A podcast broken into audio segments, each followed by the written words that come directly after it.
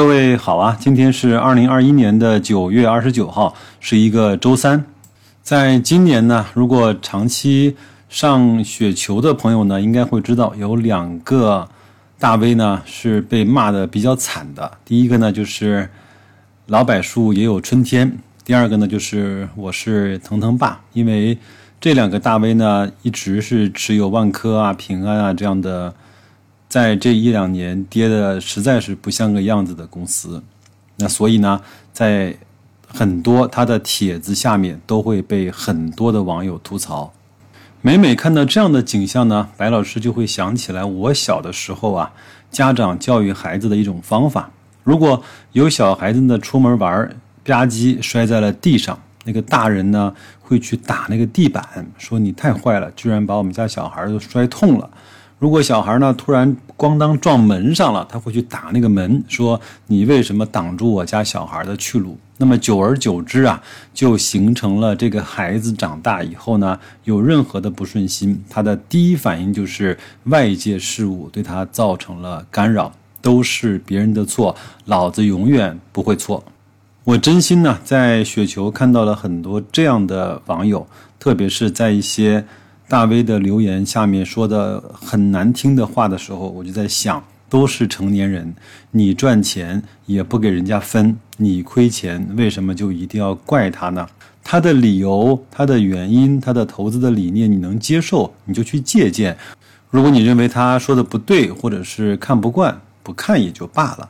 虽然说谁内心还不是个宝宝呢，但是在外在的行为上，请我们成年人一些，好吧？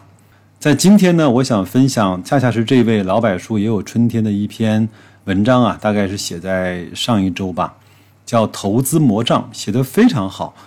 白老师看完之后呢，感同身受，几乎就是我想要说的话。那我觉得，无论怎么样，我们今天请各位啊，耐心的把这篇文章通过白老师的讲述，安静的听完，你真的扪心自问，想一想自己。投资的成功也好，失败也好，到底根源在哪里？好吧，那我们就进入正文啊。假如当时平安啊从八十块到六十块的时候，老板呢能预测今天会跌到五十块以下，或者是预测万科会跌破净资产，我通通的会把现金留到现在最关键的时候来买。但是很遗憾，我预测不了股价。而我相信绝大多数的人在这个时候是反而不敢买入的。道理很简单，每一天的证券市值波动是由无数的交易者构成的。以多数人相信的有效性假设来说，当股票中大资金持续主导卖出的时候，导致股价大幅度下跌的时候，很多人总会认为啊，这些资金看到了多数人看不到的东西。在白老师的微信呢，经常会有人说，今天北上资金大幅度的流出，难道他看到了什么我们看不到的东西吗？很多人会相信这样的一个原因啊。其实啊，卖出的资金也是由若干个资金构成的，他们彼此之间也会有疑惑和假设，总是认为可能别人或许也有自己看不到的东西。实际上，这是一个永远无法解释的猜疑链。直白一点，就是在极端情绪下乌合之众的集群效应。如果各位看过《三体》的话，就知道什么叫黑暗森林法则。股市啊，就是这么让一个人疯狂和忘乎所以的地方。当一些股票的价格不停的上涨，一直涨到让大多数人从怀疑不决到贪婪追高买入，这恰恰和股票下跌的时候。那个不安、惶恐，最终导致的恐慌卖出是一个道理。证券市场很多人都有过最真实的懊悔，就是我曾经持有过某某股票，如果当初我不是割肉卖了的话，现在都翻了好几倍了。当然，也有很多人拿了一些股票，永远寒风凛冽地站在山顶上，比如说四十八元接的中某油。这种呢，可以确信的是，有可能一辈子都很难翻身，因为买入者他对股票的这个内在价值呢一无所知，被市场鼓吹的美好前景所迷惑，好像那是永远不凋零的郁金香。今年的蓝筹白马股啊，比如平安、格力、万科等所谓的超级三傻，他们都在最近的一两年中遇到了自己的问题，比如保险的人力下滑、产品的同质化、地产行业的政策密集调控、格力的多元化等等。无论这些公司和市场如何沟通，反正股票就是一直的跌跌跌。这里呢，有公司的短期经营遇到了阻力，发展前景呢遇到了挑战，但实际上这些公司的财务结构和战略发展的方向，在市场的领导地位依然其实没有出现太多的变化。另外，今年的市场两极分化比较严重，各类的基金扎堆现象比较突出。近期有一些主题的基金挂羊头卖狗肉的行为呢，啊，窥见一斑。机构呢都有各自的业绩压力，有赎回卖出的压力，特别是当前的房地产投资通路受阻之后的民间财富急着找寻出路，机构打着的旗号，资产管理新时代，专业基金稳定前瞻布局，超额收益信手拈来，机构集中买入推动股票上涨，民间资金加大申购。再持续买入，这种正反馈的效应体现的淋漓尽致。对上述几个白马呢遇到的困难，大家不约而同的前后卖出去规避，后续信息传导加速，唯恐不及。这就是机构常常做的事情。大家不要把他们想得多高大上，大道至简，没那么复杂，什么都离不开人性。老板呢是一个笃定的长期的投资者。我不可能因为股价回撤就卖出我的持仓的股票，就像我开篇所说，我若能够预测短期的股价涨跌的话，那我就是世界第一股神以及世界首富，对吗？有小部分的人啊在调侃着或好为人师的看着老百的笑话，但更多的朋友呢是能认同我的理念的。大家以为我是在坚守，其实我是在很正常的持有优质的股权资产。他们一直在创造利润，并和股东分享价值，就像我举例的持有优质的商业一样，每年固定收租，过几年还递增收益，并且不愁没有人接手。我并没有时间去管理市场对该商业的报价。因为我也暂时没打算去卖呀。每个人都有自己的行为准则和处事的方式，世界上没有完全同样的个体。我所做的只是顺服我自己的内心和我自己能掌握的一些知识所带来的支撑。永远只做少数人。股市在极度恐慌的时候，大多数人在做什么？逆向而行。在极度乐观的时候，大多数人又在做什么呢？也是逆向而行。股市中啊，最终的财富流向，它会以什么样的形式进行再分配？这是我最底层的思考逻辑。对于所持股的公司基本面，短短这几个月没有太多的变化。如果非要让我找变化的话，就是情绪的变化更大了。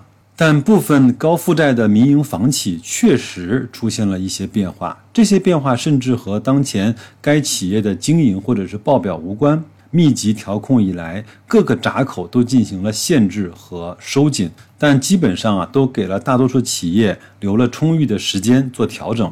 但是仍然有一些对调控认识不足、前期扩张可能太过激进，导致刹车太慢的企业，造成了流动性的危机，直到龙头某大逐步的暴雷，从而引发市场的整体担忧。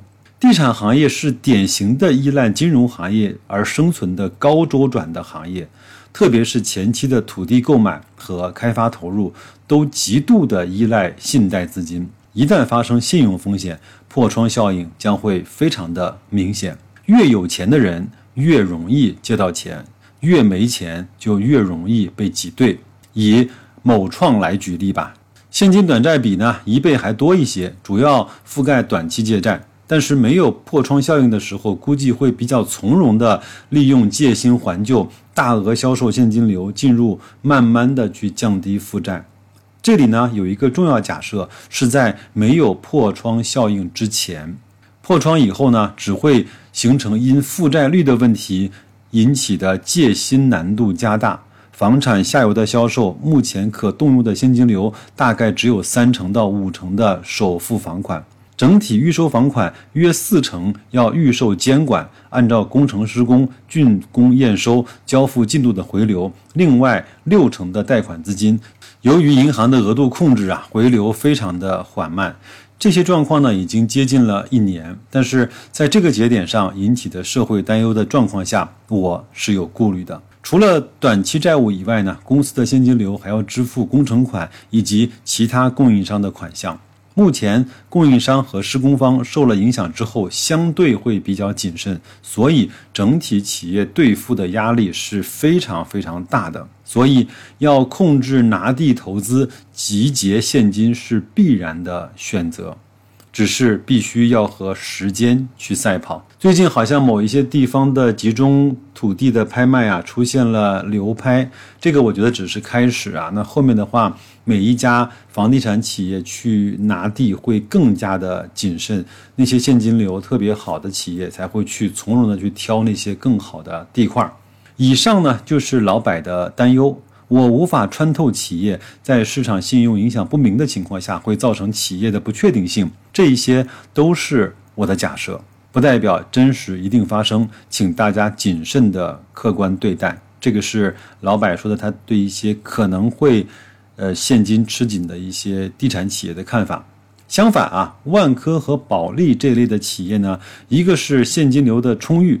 融资成本是极低的，并且有信用的背书，在当前的环境中肯定是利好扩张和份额提升的。所以，我对万科并没有打算去做调整仓位的动作。股票跌的时候呢，我们要扪心自问：这些公司到底会不会倒闭？行业会不会毁灭？实际上，都是一些常识问题。每一轮的低点啊，总会出现很多鬼故事，我们要杜绝盲从。不要去和多数人一样的去做那个乌合之众，这是在投资中最不可取的。每一个人都要对自己的钱包负责，这也是白老师经常说的话啊。这个负责呢，不光是态度，它代表了学习，要思考，要分辨，更结合自己的心理的承受能力、家庭的资产状况做综合的评断。再次呢，建议不要用高息的杠杆去买股票，更不要用杠杆的单调一只股票。假如现在你是那个高杠杆单调一只股票的人，无论你套牢还是盈利，我建议你都把杠杆比例呢降下来，或者是卸掉。我一直说我不会去做全职投资，我还有自己的工作，每天充实的工作，并锻炼自己的身体，一直秉持的是股权思维。这个时间，这个状态可能还会持续好几年。呃，讲心里话。老板呢和白老师非常的像啊，我也是有自己的工作，有自己的生活，并且也要对自己的身体所负责。另外呢，我还要去每周三期的去做节目，这样的状态，这样的时间可能还会持续好几年。最近打开雪球啊，看到持仓公司下面的评论一片哀嚎。今天某某啊又卖出了多少？我今天的股价又跌了多少？这满满的把生活中损失厌恶感和股票市值的波动挂钩起来，过得痛不欲生，简直太痛苦了。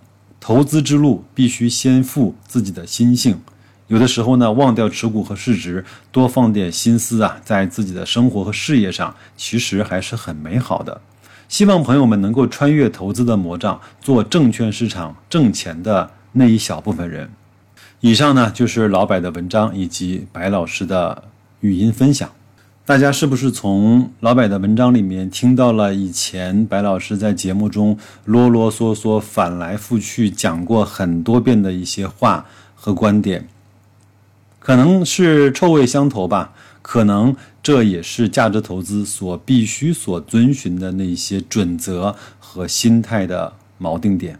希望用这样类似于鸡汤的文章，让大家在这个纷繁的投资的年度啊，再能够安静起来。一个人什么时候最能成长？就是自己受到挫折的时候最容易成长。一个人在投资上什么时候进步的最快？就是在你被深度的巨幅套牢的时候，你会学习和成长的最快。享受这片时间吧，珍惜这段时光吧。那就这样，再见各位，祝各位工作愉快，投资顺利，再见。